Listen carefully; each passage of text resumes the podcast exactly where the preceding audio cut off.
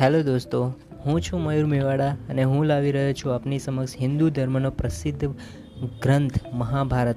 શું તમે જાણો છો મહાભારતની રચના કેવી રીતે થઈ? મહાભારતના રચયિતા કોણ હતા? એ સંદેશો શેના માટે આપવામાં, કયો સંદેશ આપવામાં આવ્યો હતો એમાં?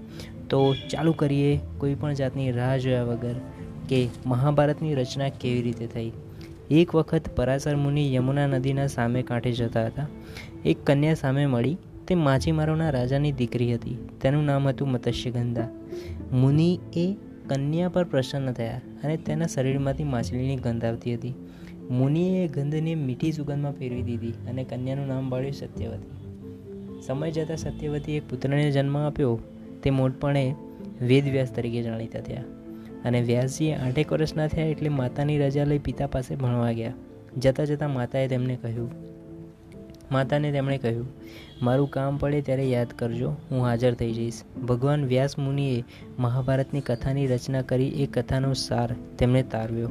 જ્યાં ધર્મ છે, ત્યાં જ જય છે, સત્યનો હંમેશા જય થાય છે. અસત્યનો નહીં. વ્યાસજીએ કહ્યું, જો કોઈ લખનાર કુશળ લઈઓ મળી જાય, તો આખી કથા લખી આપે. આવું મહાભારત કાવ્ય શોધનારને લખનારને શોધવો ક્યાં? ત્યાં તો બ્રહ્માજી આવીને બોલ્યા, હે મુનિ, ચિંતા ના કરો, ગણેશજીની સહાય માગો અને એ તમારું મહાકાવ્ય સરસ ખુશી રીતે લખી આપશે.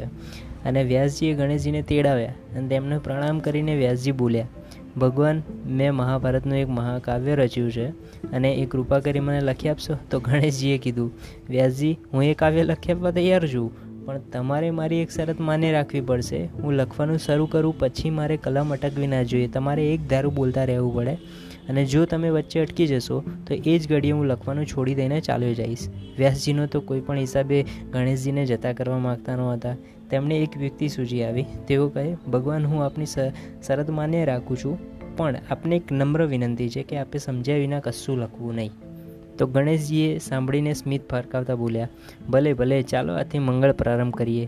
ગણેશજીએ કાવ્ય લખવા બેસી ગયા અને પછી તો ખરેખરો રંગ જામ્યો. વ્યાસજી એક પછી એક શ્લોક બોલતા જાય અને ગણેશજી ઝડપથી લખતા જાય. લખવાનું ખૂટો આવે એટલે વ્યાસજી એક અઘરો શ્લોક મૂકી દેતા અને એનો અર્થ સમજવા માટે ગણેશજીના, ગણેશજી એમના મનમાં મથામણ કરે. એ દરમિયાન વ્યાસજી થોડા શ્લોકો આગળ લખવામાં મનમાં ગોઠવી દેતા અને આ રીતે મહાભારતની કથાની રચના થઈ. અને ભગવાન વ્યાસજી જેવા મહાન રચનારા હોય અને મંગળમૂર્તિ ગણેશજી જેવા મહાન લખનારા હોય, પછી એ રચનામાં શી મળા રહે. વર્ષો વહી ગયા, પણ આજે આ પવિત્ર ધર્મકાવ્યને લોકોના હૃદયમાં અમર સ્થાન જમાવી બેઠું છે. મહાભારત કથાનું શ્રવણ કરીને એનું ભાવપૂર્વક વાંચન કરીને મનુષ્ય ધન્યતાને અનુભવે છે. તો મિત્રો, આ હતી મહાભારતની રચનાની કહાની, જેને દરેક હિન્દુએ વાંચવી જોઈએ, સાંભળવી જોઈએ, ખૂબ જ જરૂરી છે એ. અને હા, ગર્વની વાત પણ છે એ, જો તમે એના વિશે જાણતા હો તો. દોસ્તો, આગળની કહાની સાંભળવાનું ન ચૂક્યા વગર સાંભળતા રહેજો મારી સાથે હિન્દુ ધર્મનો મહાન ગ્રંથ મહાભારત. હું છું મયુર મેવાડા ધન્યવાદ.